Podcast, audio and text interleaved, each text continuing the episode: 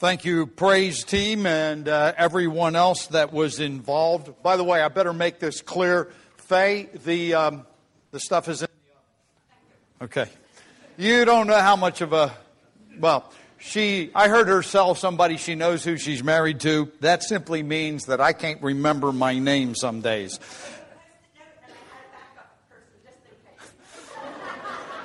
So it's done. Okay, so I shouldn't say this, but I'm standing back there going, I am hungry. Now, that was a bad thing to say, but that'll get you awake. Because after you hear people singing, you as well as the team and the individuals that were singing, so elegant. And then I get up here and speak. So guess what? Theirs is kind of complicated. They practice. I'm just simply going to do something simple and straightforward.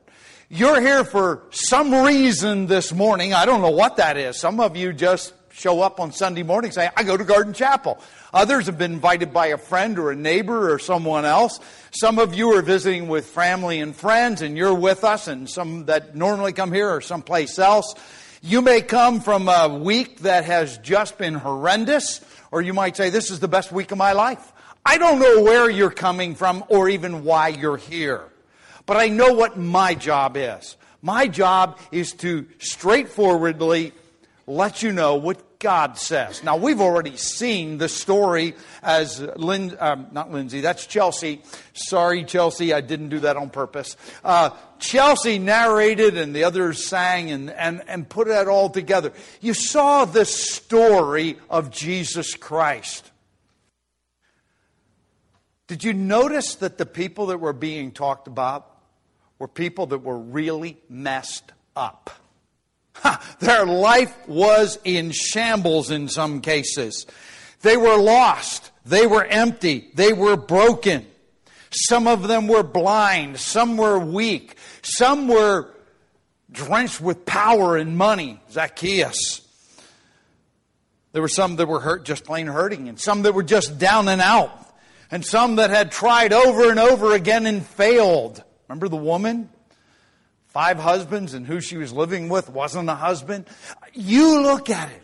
Jesus didn't come for people that think they don't need anything.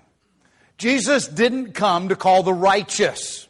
A righteous person is one who thinks, I've got it all together. I can do it on my own. I can make it on my own. I don't need a Savior. I don't know, need Jesus. I don't need God. He didn't come to call those that were religious. I've got religion. I go to a church or I'm a member of something or the other, or I've been baptized, or I do a lot of good works and I help people. You know what? He said, unless your righteousness, unless it exceeds that of the religious leaders of his day, it's just totally worthless. By the way, they were good guys. They did a lot of good things and a lot of Christian type things, religious things. And he said, You don't make it. Because the simple bottom line is that our salvation, our eternity, our life that's worth living here and now is not based on what I do.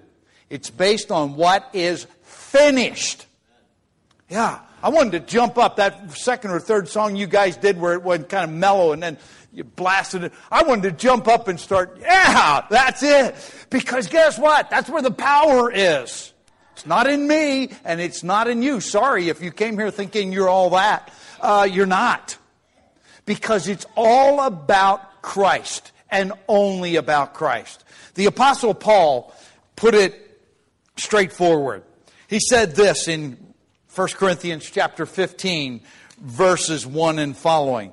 Now I make known to you, brethren, the gospel which I preached to you, which also you received, in which also you stand, by which also you are saved, if you hold fast the word which I preached to you, unless you believed in vain. For I delivered unto you, first of all, that which I also received that Christ died for our sins according to the scriptures, and that he was buried, and that on the third day he rose again. That's simple. That's what he just called the gospel. The good news. The good news isn't that you can try a little harder and maybe you'll make it. And maybe if you fail one or two or three or four more times, you'll get it and, and it'll all get straightened out. Doesn't work that way. We are prone to repeat and repeat and repeat the wrong things we do. No matter how, time, how many times we bang our heads because we tried to do it on our own, we still go back and try to do it again. That's our old sinful human nature. But the Bible's very clear. Christ indeed did die for sinners. Because every one of those messed up people, that's us too, needed a Savior.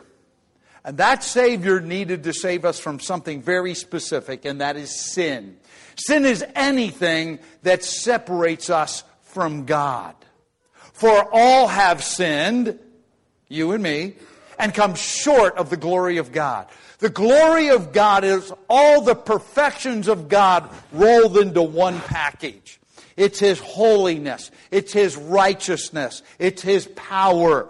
It's His eternity. It's His love, His grace, His mercy. And you can put everything else of all the great things we know about God, put them all in there. That's His glory. It, what, it's what makes Him shine above and beyond everything else that's been created. He alone is the one that can meet our needs. We're the ones that fail. He does not. But it says that He died. Our sin requires a great price. The price is a substitute. A substitute is one who steps in and takes your place. We couldn't die for our own sin. We couldn't even die for ours, much less the sins of the whole world. But because he was God in the flesh, he represented God eternity. He also represented all of mankind. He came and lived among us, messed up people. He knows exactly what it's like.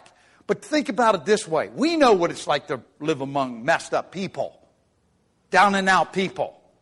But think about this. He was absolutely perfect and lived among us. The contrast between me and you is a little bit. We have a different name. We may look a little different, but we all kind of act in the same way. Not him. He was perfect and we are absolutely unperfect. The contrast was huge. He had no need to die for us, to take our place, to be our substitute. He chose to do it because He loves us.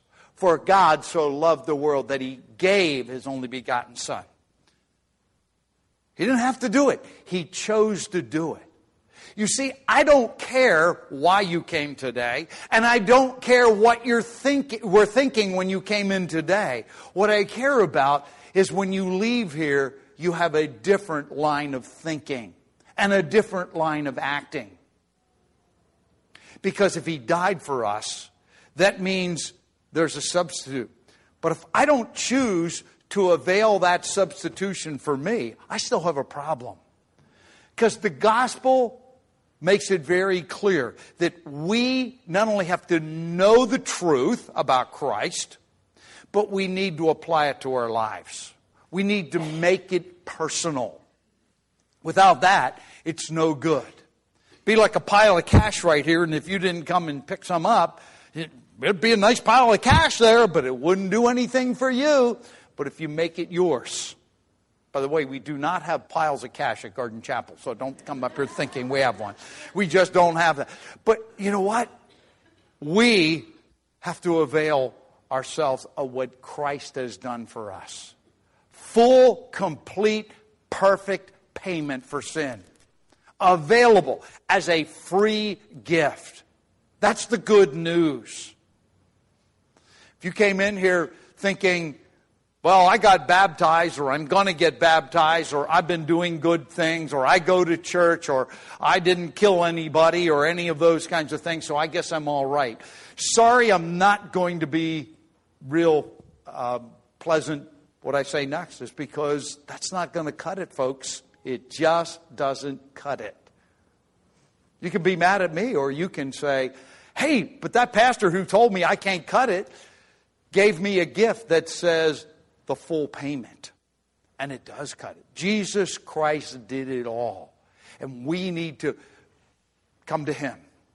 If you've never trusted Christ, you need to trust Him. It's real simple. Romans chapter 10, verse 13 says, For whosoever shall call upon the name of the Lord shall be saved. That word call can be translated help. And it doesn't mean yell out loud, it means help, I need something. I did that almost 45 years, a little over 45 years ago. I remember, I just said, Lord, I need what you've done for me. That's literally the words I said to the Lord. Why? Because I'd been hearing the gospel. And I realized that I can't make it on my own. And I called out for help. I need what you've got. Jesus Christ is willing to do that for you. So if you've never trusted Christ or you're not sure, Christianity is not a hope so religion. I don't even like the word religion, but it's not a hope so.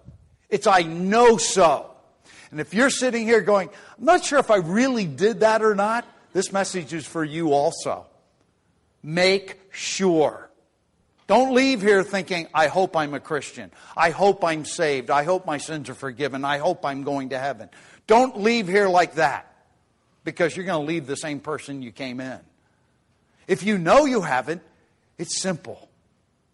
We're going to pray in a few moments, and I'm not going to do anything out loud. I want you to do this. It's between you and God, not me. I have nothing in it other than being a spokesman.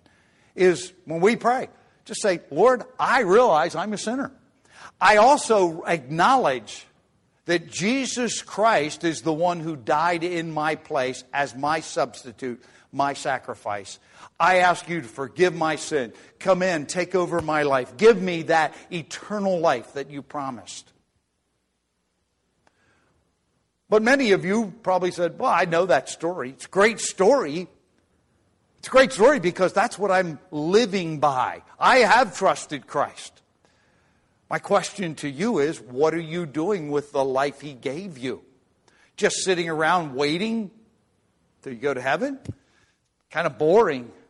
Kind of going around circles and getting nothing accomplished. My challenge to you is do you stand in it? Do you live in it? Do you proclaim it?